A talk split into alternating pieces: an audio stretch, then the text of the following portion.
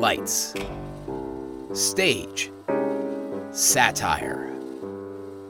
Cabaret traditions date back centuries.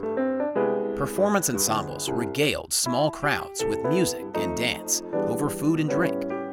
But conventional routines evolved into amusing political and cultural commentary by virtue of virtuosos like Fritz Grünbaum, a cabaret pioneer who transformed the art of mainstream theater. In nineteen oh six, Grünbaum set his sights on Vienna. His wit and wordplay landed him the role of master of ceremonies for a cabaret called Die Hella. The show was tucked away in the basement of the famed Theater an der Wien, and the subterranean stage aligned perfectly with his underground art.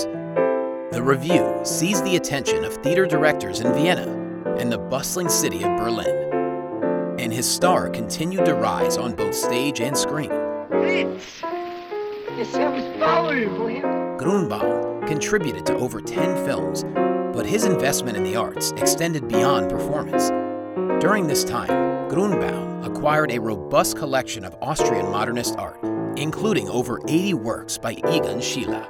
Schiele's study of the human figure was a radical departure from artistic tradition, much like Grünbaum's own daring brand of theatrical provocation. As unit after unit of Hitler's mechanized army rolls on into Vienna, sharply recalls a book written fourteen years ago. Following the Nazi seizure of power across Central Europe, his bold criticism earned him a different kind of stage. He became a target of the German Reich. Before his death in nineteen forty-one at a Nazi concentration camp, Grünbaum, gravely ill, delivered his final performance for the prisoners at Dachau to spread a little happiness. Courageous cheer, the core of Fritz Grünbaum's legacy.